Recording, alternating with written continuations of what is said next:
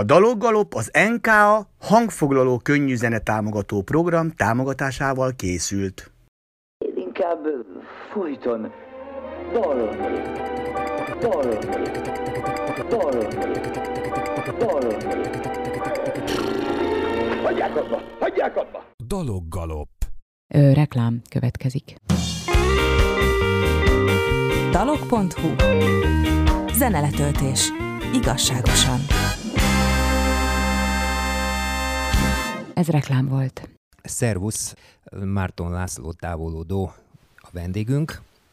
Szevasztok, jó estét, jó napot, nem tudom, hogy milyen napszakban vagyunk. Napszakban vagyunk, hát karanténba ki tudja már, hogy milyen napszakban Az is vagyunk. igaz. Az a lényeg, Az hogy is. mindig dolgozzunk. Úgy is Délután három óra van a rádióba, a podcaston, ami az internetes felületen elérhető, pedig bármikor van.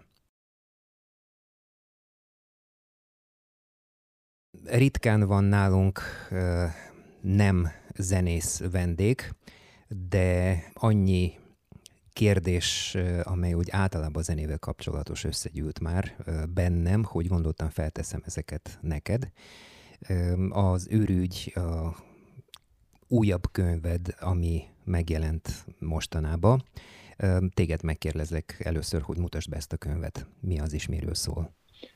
Érintés kettő, ez lenne a címe. Azért kettő, mert 20 évvel ezelőtt volt már egy érintés.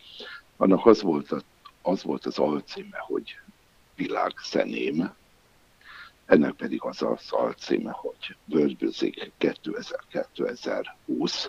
Ebből talán már az kihámozható, hogy ez a könyv, ez a világzenének az újabb, az elmúlt 20 évéről szól. Az első kötethez képest annyi eltéréssel, hogy ez lemez ismertetőkön keresztül mutatja be ebből a 20 évből azokat, amelyek számomra valami miatt emlékezetesek voltak, illetőleg persze azokat, amelyekről egyáltalán írtam, hiszen sokkal nagyobb falatról beszélünk, hogyha 20 év világzenére gondolunk, mint sem azt, hogy én ebből mit tudtam megragadni. 150 lemez ismertető tartalmaz minden esetre ez a kötet, és reménykedem abban, hogy ezen a 150 ismertetőn keresztül azért megnyílhat az a világ, amely jelképezi a világzenének az elmúlt 20 évet. Én nem csak remélem, hanem tudom, hogy megnyílik, mert olvastam elég sok írásodat, zenékritikádat, és most közben elgondolkoztam, hogy hol tart már a világ, hogy a mai zenei sajtó így 80%-ában ö, azt csinálja, hogy a zenekarok és a kiadók által kapott újdonság vagy egyéb anyagokat, koncertismertetőt, videoklip, premier, szöveget, meg ilyeneket közli egy az egybe, gondolkodás nélkül, maximum egy-két mondatot hozzátesz, miközben az lenne a dolga, tehát a zenészeknek és a kiadóknak, tehát a zenészeknek, hogy zenélnek, kiadók, hogy adják ki a zenét, filmeseknek, hogy csináljanak klippeket, és a zenés sajtónak pedig egyrészt értesíteni természetesen erről a nagy értelműt, de legalább ugyanolyan fontos dolog az, hogy írjanak kritikát, értelmes és elmélyült hallgatás után értelmes szövegeket. De én beszélek itt most többet, csak azt szeretném ezzel mondani a hallgatóknak, hogy olvassák el ezt a könyvet, vegyék elő ezeket a zenéket, és nem fognak csalódni. Hányadik könyved ez neked? Nem tudom, de tizedik, tizenkettedik, ennek körülbelül a fele az, ami zenéről szól. Én, én a zenei újságírásról azt hiszem másképpen gondolkodom. Én nem, én nem tartom magamat zenei újságírónak. Végképp nem tartom magamat kritikusnak. Ugyan, ugyanis tarthatnám magamat annak, amikor egyébként én életemben nem tanultam zenét. Nem ismerem a kottát, nem játszom semmiféle hangszeren. Én nem akarok semmi más ezekkel a zenei ismertetőkkel, és hangsúlyozom, hogy inkább ismertetőknek tartom őket, mint sem kritikáknak. Szóval én nem akarok más, mint megosztani az élményeimet. Így gyerekkoromtól kezdve arra törekedtem, gyerekkoromtól kezdődően hallgatom zenét. Nagyon sokat, minden műfajban. Hogyha nekem valami fontos, akkor ezt megosztom másokkal. És ennek nagyon sokféle módja, nagyon sokféle területe kínálkozott szerencsére az életemben. Egyrészt azon keresztül, hogy egy az egyben megismertethettem a zenekarokat a közönséggel, kvázi közön, koncertszervezőként. Aztán ugyanilyen volt az, hogy a 90-es évek második felétől kezdődően többféle rádióba hívtak különböző zenei műsorokat készíteni. Az is erre volt egy mód. És ezekkel párhuzamosan zajlott az, hogy a sajtóban, nem feltétlenül zenei sajtóban, bár a 90-es években még léteztek olyanok, és azokban is közvetítottam, hanem mindenféle egyébben, hát mondjuk ahol 30 éve dolgozom, az a Magyar Narancs című heti lap, hát ugye ez egy politikai életmód, kulturális magazin, nem, nem zenei. De hogy ezeknek a vasárjain, ezeknek a felületein azért én beszámolhattam az engem ért élményekről, és utána a, a közönségre bíztam azt, hogy akkor hisz nekem, vagy nem hisz nekem, meg tudom teremteni a hitelemet, vagy nem. Ha igen, akkor, akkor talán utána néznek, meghallgatják azokat, amiket én hallgattam és ajánlottam, és hogyha nekik is tetszik, akkor én boldog vagyok. Ennyi, nekem nincsen ennél sokkal több elvárásom és igényem. Hát ha ezek az elvárások teljesülnek, akkor mindenki örül, és mindenki jól jár.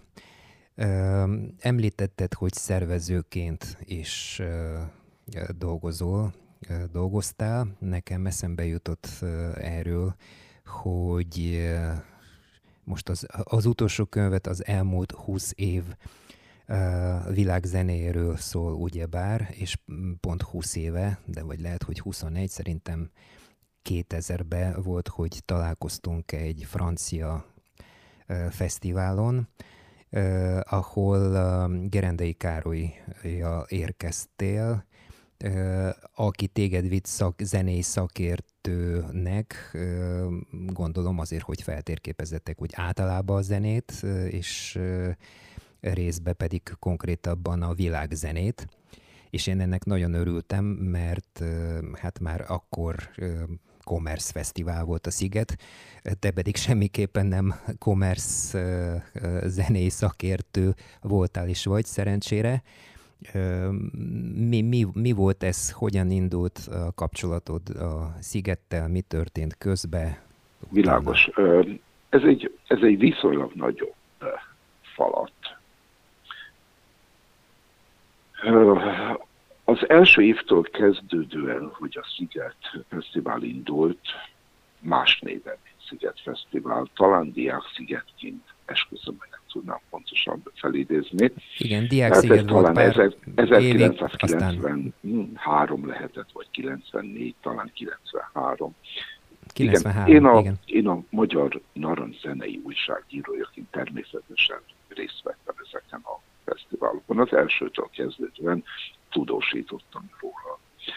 A karcsit akkor felületesen Gerendai Károlyról beszélünk, ugye ismertem már, mert a Sziám együttesnek menedzsere, én pedig Müller Péterrel régóta jó kapcsolatban, baráti kapcsolatban voltam, így a, így a Gerendai Karcs is megismert engem.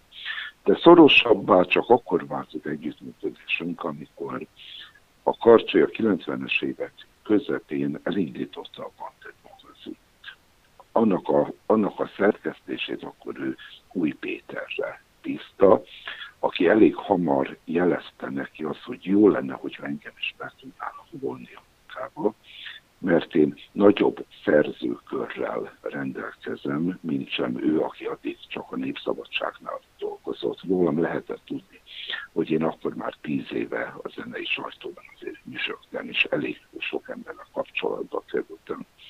És akkor így engem megkértek arra, hogy, hogy szálljak be ennek a, a szerkesztésére, és akkor azt néhány évig együtt csináltuk az Új Péterrel, és ezekben az években egyre jobban mélyül egyrészt a kapcsolatom Kerendai Karcsival, másrészt pedig a világ szemével.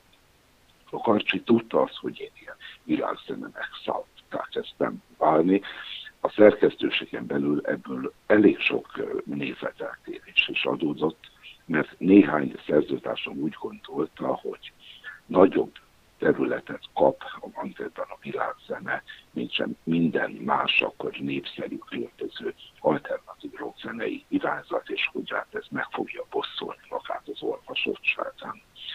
Ez a, ez a nézeteltérés aztán egészen odáig terjedt, hogy én fogtam magam és kiszálltam a dologból.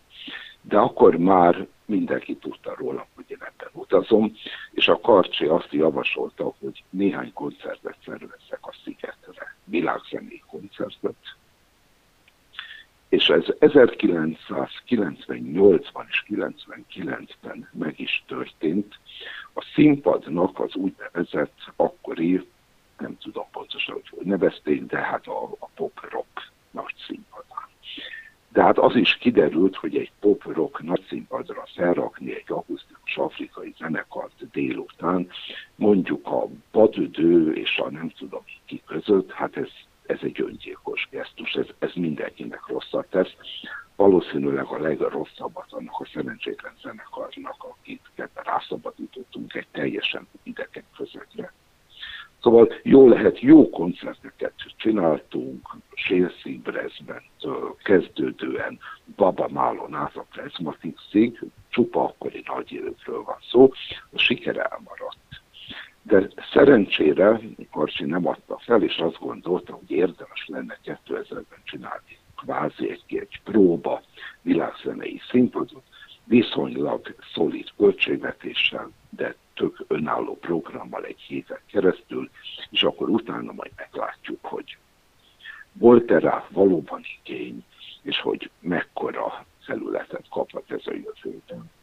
És hát szerencsére akkor 2000-ben, ez, ebben a próbaévben, ebben a szolid költségvetési próbaévben olyan sikeres programot tudtunk összeállítani, hogy annak, annak valahogy híre ment. Megkezdődött egy, egy helyi világzenei legenda. És hát erre, erre ráharapott természetesen a sziget, és hát évről évre emelkedett a költségvetésünk, azt kell mondanom, hogy hát meg háromszorozódott, meg négyszereződött, természetesen hát ezzel párhuzamosan egyre jobban nőtt az igény, hogy ennek a műfajnak a világsztárjai helyet kapjanak. Ami hát olykor azt jelentette, hogy egy-egy előadónak akkor a kásét kellett fizetni, egyébként ötnek, hatnak, hétnek, másiknak.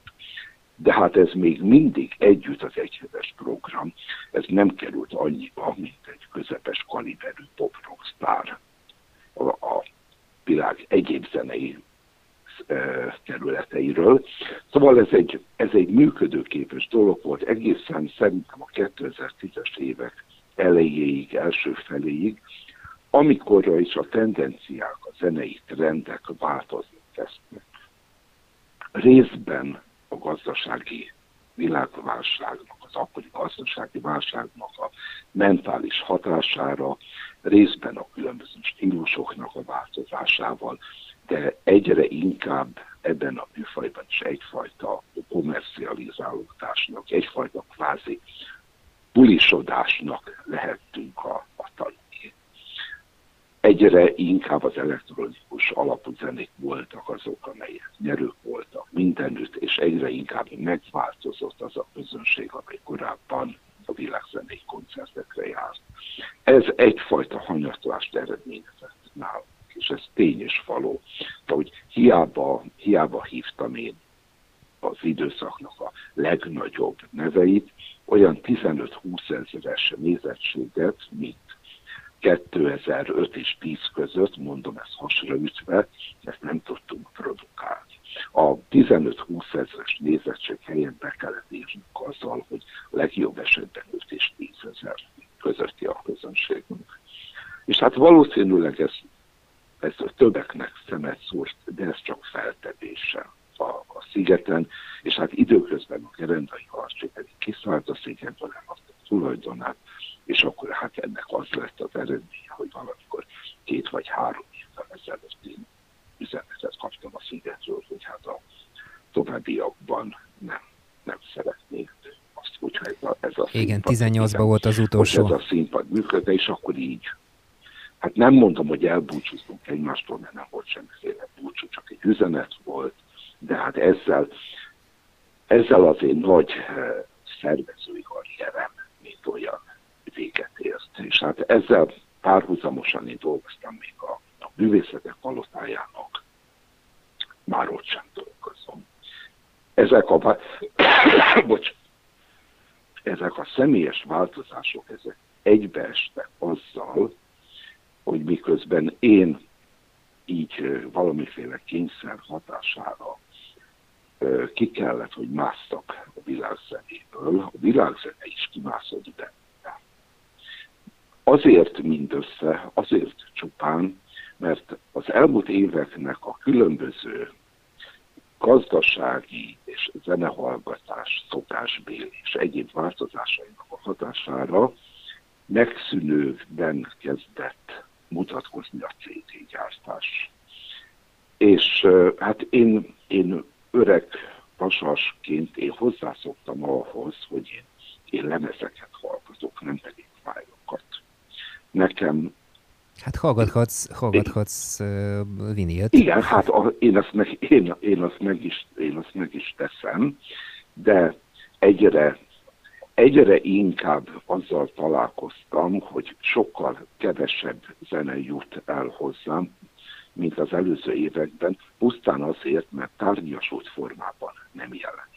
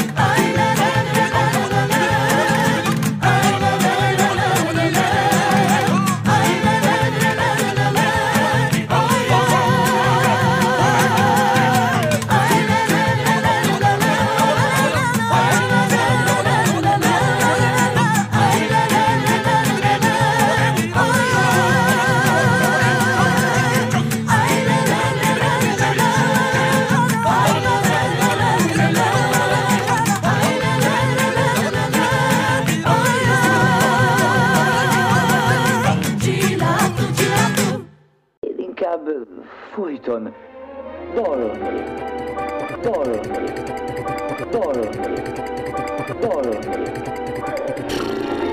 Hagyják abba, hagyják abba! Daloggalop. Ö, reklám következik.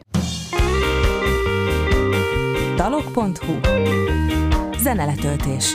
Igazságosan. Ez reklám volt.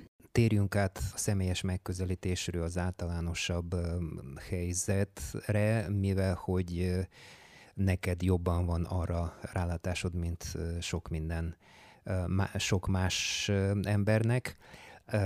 A, ott arról beszéltünk, hogy elindult a szigeten egy világzenei invázió, először kicsibe, és utána második legnagyobb színpaddá vált a világzené, Sziget világzené nagy színpada, aztán visszazsugorodott, aztán eltűnt. És ennek, tehát ez jelez valamit a világ tendenciaiból, Ö, Természetesen az is erősen hat a dologra, hogy a sziget iránya az elértő kezdve is kommersz irány volt, de az utóbbi tíz évben egyértelműen a, a diszkóba járó fiatalokat vonzza be, akik nem ilyen zenét hallgatnak, de azért azon túl is jelent valamit. Mondtál pár szót, hogy mi változott így a világzenébe, de ebbe kicsit próbálnék jobban belemenni, hogy mi okozta azt, hogy ö, 90-es és 0-as években ennyire nagy boom volt a világzene, és mostanra pedig így beleolvat más zenékbe, és ilyen popzene formájába jelentkezik, vagy hát így nem, nem nagyon érdeklődnek iránta. A, a, a zenehallgatók változtak, a zenészek változtak, vagy a világ változott, mi változott? Hát valószínűleg ez együtt mind, meg még mindenféle más is. Ugye azt tegyük hozzá, hogy világzene nem a 90-es évek óta létezik. Jól lehet maga ez a fogalom. Ez a 80-as évek vége óta kezdett így terjedni egyfajta műfajnak a cikkéjeként. De hát amióta világ a világ, világzene van, hiszen a világzene az nem más, mint különböző népzenéknek a feldolgozásából, vagy egy különböző népzenék ihletettségéből születő muzsikák. Ilyenek mindig is voltak, Magyarországon is voltak. A 70-es években ennek idézőjeles magyar világpálya is voltak, csak a kutya sem tudott még róluk Magyarországon. Nyugat-Európában már híresek voltak. Ilyen volt például, igen, Kolinda együttes, ilyen volt a vízöntő együttes, ilyen volt a Makám és Kolinda, ilyen volt egy időben a Vasmalom együttes, lehet, hogy ezt még sorolhatjuk tovább, és a kevésbé ilyen, hanem a világzenén belül tradicionális előadásmódot játszó zenekarok közül bizony ilyen rangja volt már akkor a muzsikásnak és a Vujicsicsnak. Talán még, talán még másoknak is, de legyen ez most elég. Igazán divattá a 90-es években vált, amikor a popzene mellett hirtelen két nagy alternatíva mutatkozott, és ebből a két nagy alternatívából az egyik a világzene volt, ami egyfajta új, más, addig ismeretlen hangot szólított meg nagyon sokak számára. Hiszen jól lehet, népzenék léteztek mindig ugye a világban, ezt előbb kihangsúlyoztam, de ezek a különböző népzenék vagy népzenei feldolgozások, ezek nem váltak ismerté a határvékon túl. Tehát, hogy ebből mozgalom legyen, hogy megismerjük azt, hogy milyen zenék vannak mondjuk Madagaszkáron, ahol a 80-as, 90-es évekig semmiféle zenei ipar vagy lemezfelvétel nem volt, ahhoz szükség volt erre a világzenei mozgalomra, ami aztán ezt kvázi divatossá tette. És akkor a pop rock zene mellett a világzene az egy ilyen nagy lehetőség volt, ugyanolyan nagy lehetőség volt, mint a technó. És akkor kiki eldönthette azt a saját ízlése szerint, hogy akkor melyiket választja. A világzene az annyiból szerencsésebb volt a technónál, hogy az nem kötődött életkorhoz, sem az előadók részéről, és végét nem a befogadók a közönség részéről. Amikor mi Cezária Evora koncertet, vagy Bonga koncertet, vagy Poena Vista koncertet sorolhatnám tovább szerveztünk, akkor ott a 10-20 éves korosztály az ugyanúgy megtalálta az élvezetét, a számítását és a maga gyönyörködési módját, mint az 50 és 60-as korosztály, még a szigetren is. Oda is kijöttek ezekért.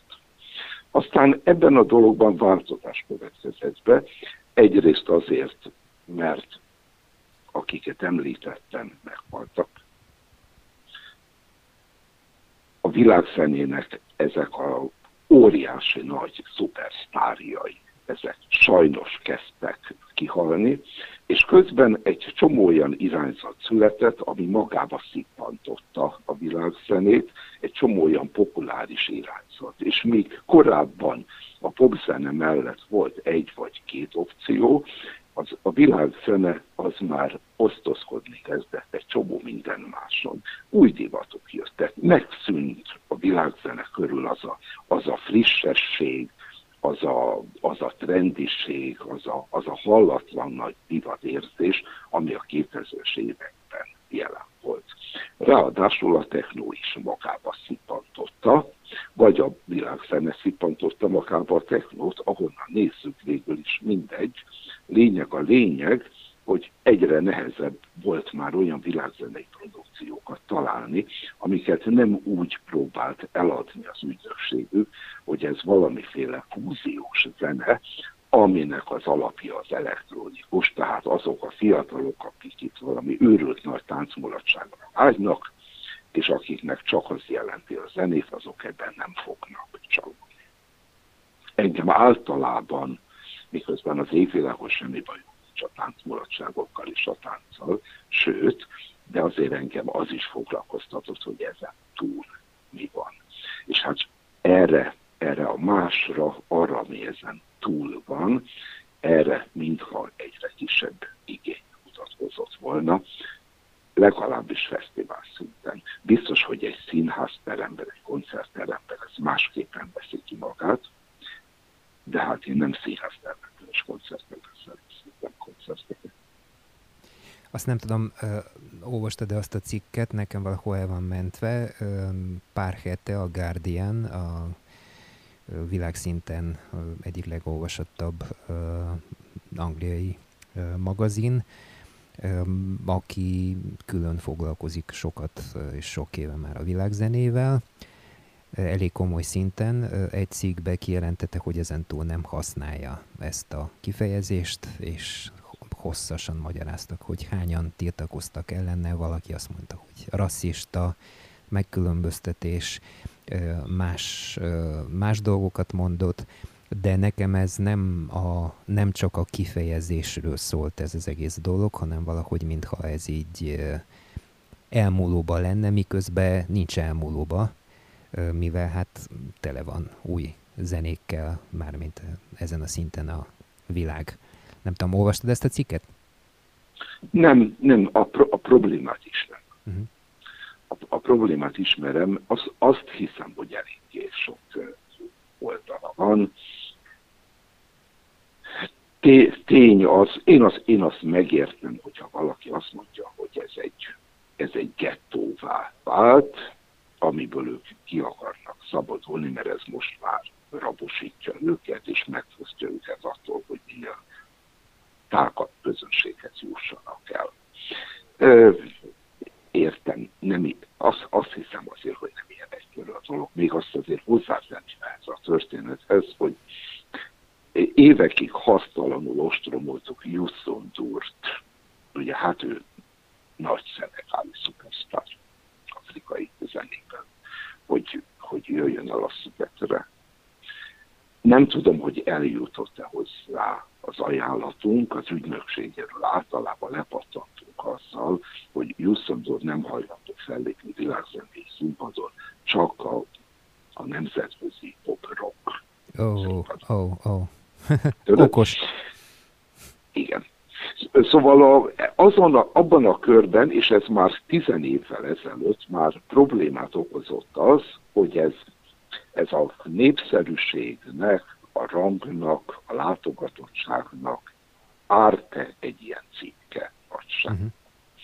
Jusson Dur több alkalommal nyilatkozta pályafutása indulásakor, hogy ő könnyű zenében nyilván nem ezt a fogalmat használta, de ő ugyanolyan nagy sztár akar lenni, és akkor sorolta a nemzetközi poprocknak a sztárjait. Uh-huh.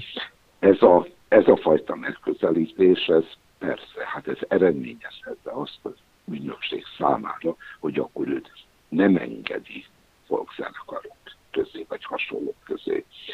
Aztán Wilson Durból nem lett valószínűleg nemzetközi pop rockstar, és akkor alább adták, és akkor végül eljött, és nagyon jól érezte magát a világzenészük. Most közben gondolkoztam, hogy 86-ban vagy 87-ben láthattam a Wilson Dort Peter Gabriel együtt. Nem tudom melyik stadionban, szerintem 87-ben lehetett. Nem tudom, volt-e azon a koncerten, én akkor semmit nem értettem, meg nem élveztem a Jusson Dorból, mert a Peter Gabrielre vártam, és akkor még a világzene még nem volt hatással rám, de ez csak egy zárójel. Térjünk rá konkrétabb dolgokra, a magyar helyzetre. Mit gondolsz a népzene revival, revivalról Magyarországon, ami most zajlik, és a magyar világzené helyzetről, és arról, hogy manapság azért elég komoly népszerűség is van a mm, újabb zenekaroknak, meg komoly támogatást, figyelmet kapnak, és így tovább. Na, a népzenei revival, ugye, hát az Magyarországon ez a 60-as évek vége, 70-es évek eleje volt, és hát főképpen a táncház mozgalomba öltött testet, ami ennek az egész világzenei nagy csomagnak egy egészen jellegzetes hazai magyarországi megnyilvánulása volt, és nagyon komoly rangot is adott a dolognak.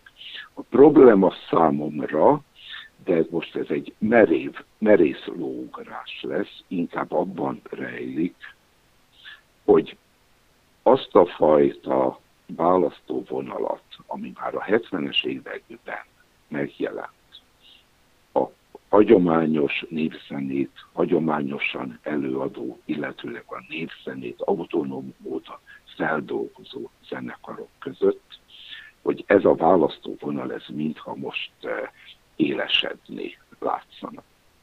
Én azt gondolom erről a problémáról ugyanakkor, hogy ez egy, ez egy álprobléma.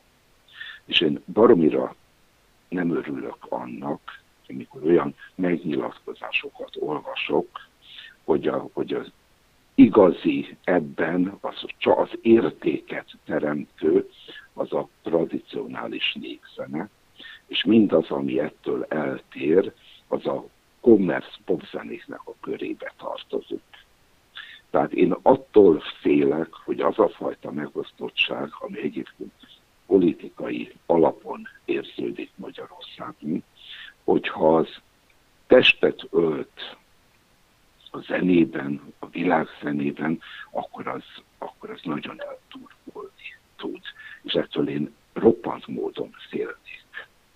És hát azt látom világszerte, azok a társaságok, akik most jobban érvényesülni tudnak, vagy azért, mert szerencséjük van, vagy azért, mert tényleg nagyszerű dolgot csinálnak, akár a söndörgő, akár a Romenko, és sorolhatnak tovább. Ők nem kimondottan tradicionális népzenét játszanak. Sokkal inkább azt mondanám, hogy sikerült megteremteniük abból a, a saját maguk egyéb hangját. És azáltal váltak igazán rangossá. És És én annak rettenetesen örülök, miközben tudom azt, hogy a 80-as években pedig ugyanilyen népszerűek azok voltak, akik tradicionális módon játszottak. Szóval, hogy ezek a dolgok nem játszhatók ki egymás ellen. Ezek párhuzamosan kell, hogy létezzenek, és ez attól, attól szép ez a faj, hogy minden belefér, vagy minden beleférhet, leszámítva azt, ami, ami nem igazán értékes, szóval, hogy ami, ami aztán idejét veszni, vagy hitelét veszti. Nekem így, tehát vannak emlékeim emberekről, ismerősökről, 90-es évek elején még, akik abszolút nagyon alternatív arcok voltak. FMK, Neurotik, Európa kiadó, Appeal, ilyen, ilyen típusú rendezvényekre és helyekre jártak. Ugyanakkor köztük ö, népszerű volt, a körükben népszerű volt ö, táncházra járni. Magyar táncházra járni, ö, balkáni táncházra járni, zsarátnok akkor nagyon ö, népszerű volt. És tehát ugyanezek az emberek, és arra a táncházra, nem tudom, biztos voltak akkor is a, az ortodox népzene szeretők, de tehát ez egy, ez egy szubkultúra volt, és az emberek nyitottak volt, azért volt szubkultúra, mert volt valami fajta értéke, ami a popkultúrában nem volt benne, commerce popkultúrában, és akik értékre voltak uh, nyitottak, azok uh, ugyanúgy elmentek egy uh, sziámi koncertre és egy táncházra is. Most ez tény, hogy nincs így, de azzal az értékítélettel kapcsolatban szeretném megkérdezni, mi a véleményed, ami, amiről beszéltél azelőtt, hogy nevezhető-e autentikus népzenének az a zene, amit budapesti 20-30-40 évesek művelnek, mert hogy ők ugye utasítják, ez, ez nagyon furcsa számomra, mert az autentikus népzene, egyáltalán a népzene, az valami, ami hát a megfogalmazásában én nem értek azzal egyet az ilyen kategóriákkal, de azért benne van az, hogy a falusi paraszt zene a múltból. És hát ezek is, ezeket adják elő, ami nagyon jó és nagyon támogatandó dolog, hogy a városi fiatalok, vagy nem fiatalok ezeket adják elő és szeretik, viszont kérdés, hogy ők beszélhetnek-e a népzene nevébe, miközben hát ők nem a sal, tehát nem ők csináltak ezt a zenét. Egyrészt azt gondolom, hogy annak a fogalom, hogy autentikus, annak az jelentése, hogy hiteles. Számomra egy mai 20 éves fiatal, aki városban él, és mindazokat a hatásokat viseli magán, ami a városi életmódból fakad, hogyha lemásol egy száz évvel ezelőtt falun az ottani életmódból, az ottani mentalitásból, az ottani munkából és az ottani szórakozásból eredő zenét, attól nem lesz autentikus. Számomra akkor ez egy ügyesen, technikailag megvalósított kópia. Én ezt nem tartom hitelesnek. Fontosnak tartom azt, hogy egy népzenével foglalkozó zenész, ha szükségét érzi, akkor elsajátítsa ezt a hagyományt. Tanulmányozza, kövesse, minél többet tudjon róla. De ennél fontosabbnak tartom azt, hogy a saját gondolkodásmódját, a saját érzéseit fejezze ki, akár ezeknek a segítségével, ezekből merítve, ezekre építve, de attól, hogy valamit lemásol, arra hivatkozza, hogy az volt az igazi, ahogy az X rímás vagy adatközlő játszotta, számomra azzal nem tud hitelt Hát köszönöm szépen, hogy ezt megfogalmaztad. Én is ugyanígy gondolkozom. Mondaná pár zenét, amit ajánlasz? Emlékezetes volt számomra a Mohácsi Pokladi együttesnek a, a muzsikája, hát balkáni zenéről beszélünk. A, a, a Pokladi azzal vált számomra figyelemre méltónak, hogy ugyancsak azt a fajta tambura muzsikát játszák, amit a, a, amit a sündörgő, és mégsem érzem azt, hogy annak a zenének itt most egy, egy kevésbé emlékezetes kópiájáról lenne szó. Azért úgy látom, hogy úgy tájékozódnak szerte a Balkánon, hogy mindenhonnan kiszipadják azt, amivel azonosulni tudnak, és ebből egy nagyon kis kellemes egyvelek született.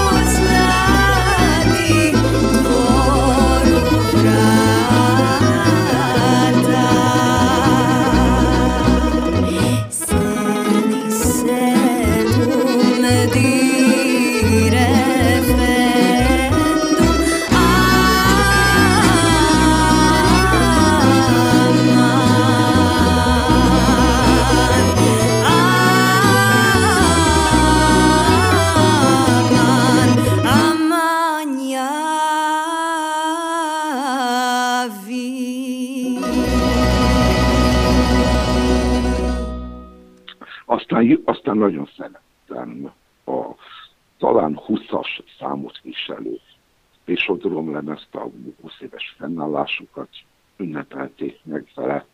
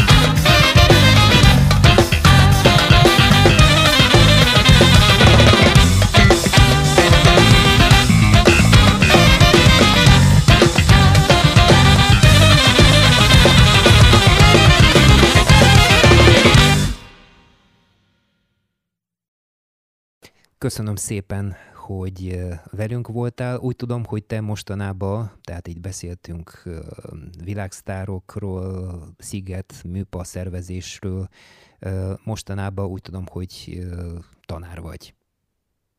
Igen, igen. Hát én eredendően is az vagyok és voltam, és mindig is rendkívül szerettem és élveztem a tanítást. Csak hát sokszor ezért azért amazért elsodort tanítástól, vagy a tanításból az élet. most az utóbbi három évet újra tanítással tölthettem, és hát ez a mai napig tart. És hát most arra van szükség, hogy aki iskolában dolgozik, az 150-200 százalékon teljesítsen meg most. Sajnos olyan a helyzet. Úgyhogy ez engem teljes mértékben legtöbb igénybe vesz, és én ezzel így elég. Hát... Ö... És a gyerekek nem nagyon hallgatnak zenét. Nem nagyon hallgatnak zenét? Ilyen nincs. Próbálom, próbálom őket fertőzni, de nem, nem kell hatékonyság. De nem lehet, hogy csak más zenét hallgatnak? Lehet, de amikor kérdezem őket, akkor nem tudnak mit mondani rá. Billy Eilish se? Nem, amikor nem régiben ünnepeltük a Magyar Kultúra napját, akkor kértem őket, hogy készítsenek olyan tanulságokat, olyan tablókat, amire kitűzdelik a kedvenc zenekaraiknak a képét, vagy róluk szól bármit, és hát az lett a vége, hogy az különböző osztályoknak az osztályfőnökei hozták el otthonról a padödő és egyéb CD borítókat, valamit ki tudjanak, hogy Úristen! Ez egy nehéz probléma. Én meséltem nekik, hogy annak idején mi azért fogadtuk el a iskola köpenyviselését, mert a hátát leírhattuk zenekari nevekkel. De ezt nem értették, ezt a helyzetet. Hát szerintem az összefügghet a számítógépes kultúrával, az, hogy most minek kinyomtatni, kitűzni valamit, amikor ott van a telefonban minden. Nekem is ACDC volt írva a táskámra 81-be, és nagyon büszke voltam erre. Hát látod, ez is lehet egy Jó, oké, akkor ide... Ki mit, ki mit írt a köpenyére? Jó, azért ö, a fiatalokat félteni az általában mindig az ember ellen fordul, mert kiderül, hogy... Nem, szó, szó nincs hmm. róla. Szó nincs. Jó, hát... Nagyon, nagyon, nagyon jól el vagyok én Szuper. Oké, okay, hát nagyon szépen köszönöm, hogy rendelkezésre álltál, és hogy... Én köszönöm a figyelmet és az érdeklődést. Annyi jó dolgot mondtál nekünk, hát további jó tanítást. Köszönöm szépen. Szabad. Szia. Ö, reklám következik.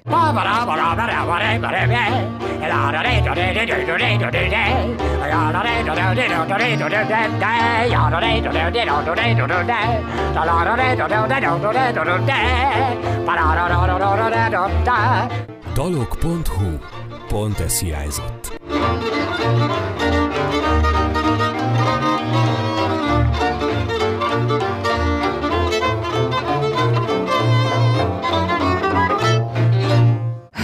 Ez reklám volt.